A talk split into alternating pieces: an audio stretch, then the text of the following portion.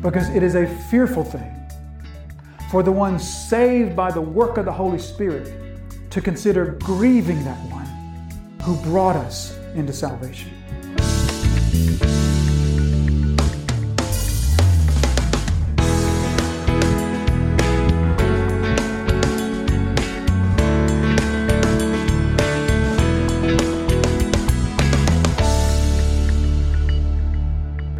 Everything here is hinging on knowledge. The scriptures teach us that with increased knowledge comes increased guilt. With increased knowledge comes increased guilt. Luke 10, verse 48 Everyone to whom much is given, of him much will be required. With increased knowledge comes increased guilt. Look at Jesus' words in John chapter 9. This is the conclusion of the story of the man born blind that Jesus healed. And remember, they were accosting him. Who did this? Let's find out who did this, blah, blah, blah. And then at the end of that story, Jesus then says this from verse 39 For judgment I came into the world, that those who do not see may see, and those who may see may become blind. We see variations of that statement all over the New Testament that those who see will become blind, those who are blind will see. Or those who hear will become deaf, those who are deaf may hear. We see the same variations of that same statement all over the New Testament. So, what Jesus is saying is that those who are blind may see, that they may receive illumination. But those who see, those who've received illumination, those who have received knowledge and understanding and reject it, well, they'll become blind. That's what Jesus is saying. So then, after that, we read this, verse 40 Some of the Pharisees near him heard these things, and they said to him, Oh, are we also blind? And Jesus said to them, If you were blind, you would have no guilt. But now that you say, We see, your guilt remains. You see plainly there, Jesus is connecting together the level of guilt with the level of sight, or the level of knowledge, or the level of understanding, or the level of illumination. Jesus says, If you've been illumined, if, if Holy Spirit has shown to your mind, to your mental faculties, the truth of these things, and you reject them, then your guilt is high. Look at Romans chapter 1, verse 18 through 20. For the wrath of God is revealed from heaven against all ungodliness and unrighteousness of men, who by their unrighteousness, and here it is, suppress the truth. They've received the truth. They didn't disbelieve it, but they suppressed it. They suppressed the truth, for what can be known about God is plain to them because God has shown it to them. So there's knowledge about God, it's been shown to people, and God has made it plain to people. And they, instead of disbelieving it, they said, Well, we can't prove it untrue, but we don't like it. So we'll suppress it. For his invisible attributes, namely his eternal power and divine nature, have been clearly perceived. So God doesn't just say, Here, I've shown you about myself, I've revealed myself to a certain degree in the creation. Anyone can look around at the world and see that some, something made this. This didn't just happen. So we can look at the world and we can know that this world was created. And God doesn't just say, you can see that in creation. He goes further than that. He says, You perceived it. I've made sure that not only did you see it, you perceived it and you understood it. Then he says, Therefore, they are without excuse.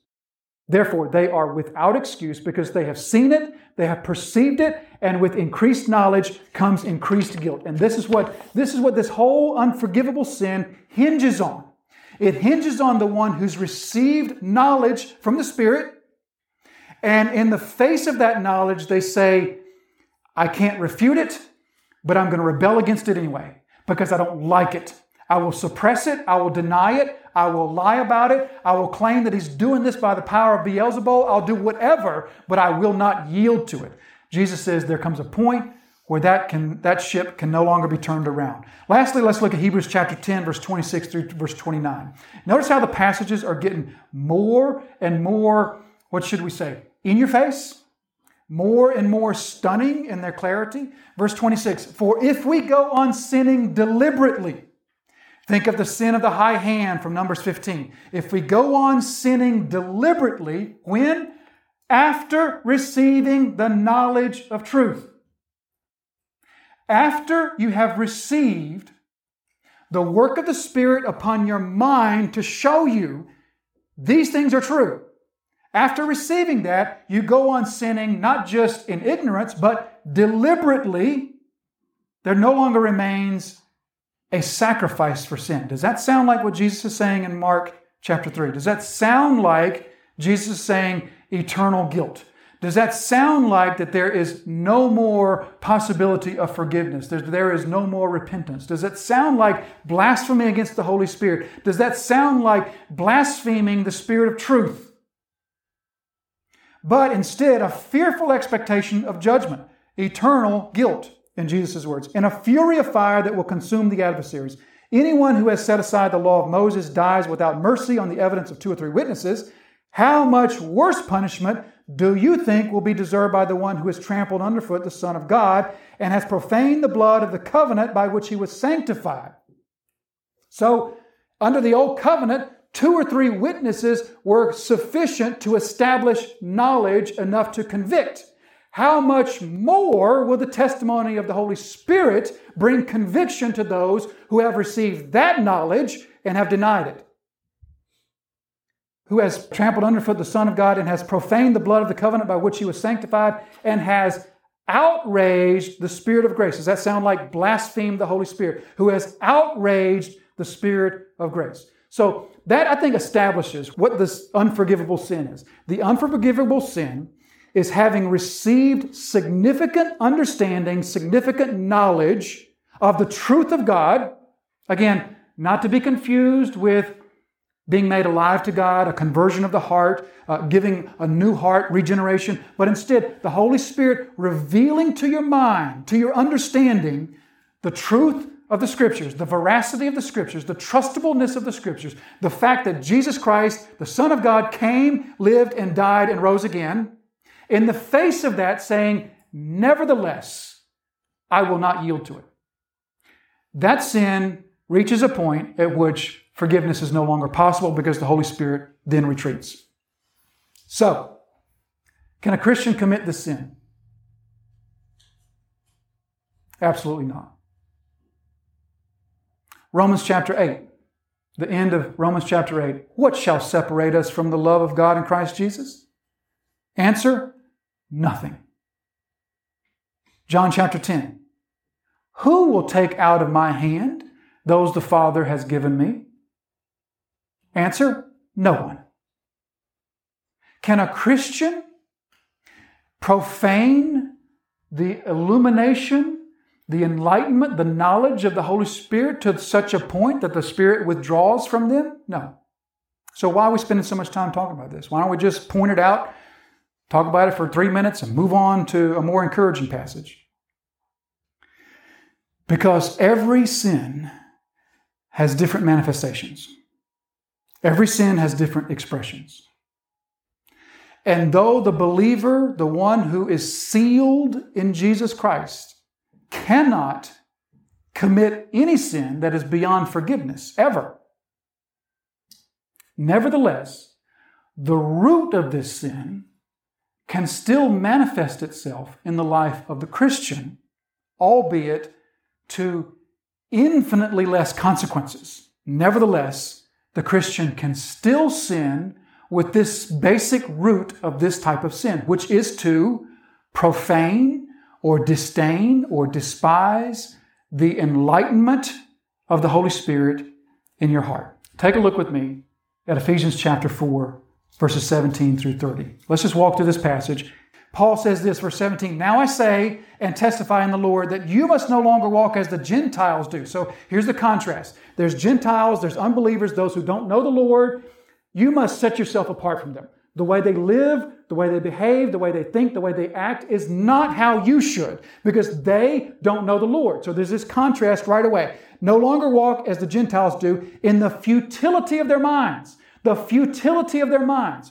Futility means something that is not accomplishing the purpose it was designed for. Their minds were designed to inform them of the truth of God, to therefore lead them to repentance. And their minds are not doing that. Though their minds have perceived the truth of God, they have not led them to repentance, so they are futile. Their minds are futile because they're not producing the conversion that they would produce if that led them into repentance. They walk in the futility of their minds. Verse 18, they are darkened in their understanding. Their understanding of God should have led them to the light. But instead, their understanding of God pushed them into the darkness. They are darkened in their understanding, alienated from the life of God. Why? Because of the ignorance that is in them due to their hardness of heart. They are ignorant because their hardness of heart would not receive, accept, yield to or surrender to the enlightenment that the Holy Spirit brought them. So therefore, instead of their hearts leading them into, or the illumination leading them into repentance, it has led them into ignorance and hardness of heart. Verse 19, they have become calloused and have given themselves up to sensuality, greedy to practice every kind of impurity. But that is not the way you learn Christ. Here's the contrast. That's them the Holy Spirit has brought to them a certain kind of knowledge about the truth of God. They have not yielded to it. And it's resulted in futility of mind, darkness of understanding, but that's not you. Instead, as, as regards you, that's not the way you learn Christ, to put off your old self, which belongs to your former manner of life and is corrupt through deceitful desires, and to be renewed in the spirits of your mind. You see that? The mind brings the illumination, the knowledge, the understanding of the things of God.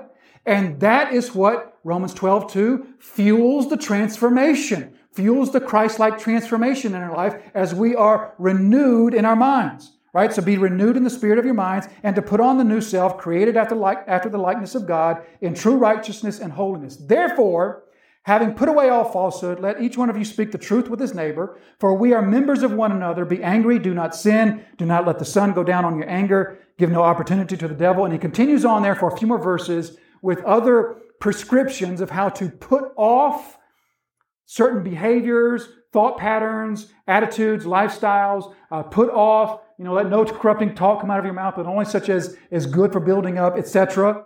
And then he concludes with this, verse 30, and do not, here it is, grieve the Holy Spirit, by whom you were sealed for the day of redemption. So you see right there, you are sealed for the day of redemption. You cannot pass a certain point at which you have committed sins that are unforgivable because you're sealed. Nevertheless, if you do not receive the Holy Spirit's enlightenment, and act upon it and obey it and let that lead you into Christ likeness. Paul says the alternative is you will what? Grieve the Spirit. That is the same root sin on a much, much lower level. Nevertheless, it's the same root sin. It's the root sin of receiving enlightenment from the Holy Spirit and not taking it seriously, not yielding to it, not acting upon it, not surrendering to it, not submitting to it. And Paul says, if that happens, then what you do is you grieve the Holy Spirit. So that's the warning for us today. All of us in the room who are in Christ must be very careful must prayerfully and diligently, earnestly seek to not grieve the Holy Spirit. How do we grieve the Holy Spirit? When the Holy Spirit comes to you, prompts you, teaches you, illumines your thoughts, shows you in your scripture reading, shows you in your prayer time, this is an area this is an area of sinful habits. This is an area of sinful attitudes. This is an area of sinful thought patterns. And I'm bringing to you this truth, and now I want you to act on it.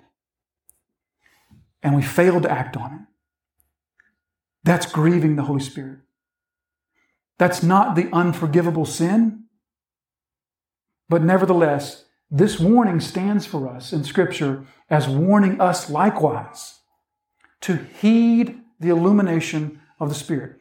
This warning in Scripture shows up at least, depending on how you count it, at least six times.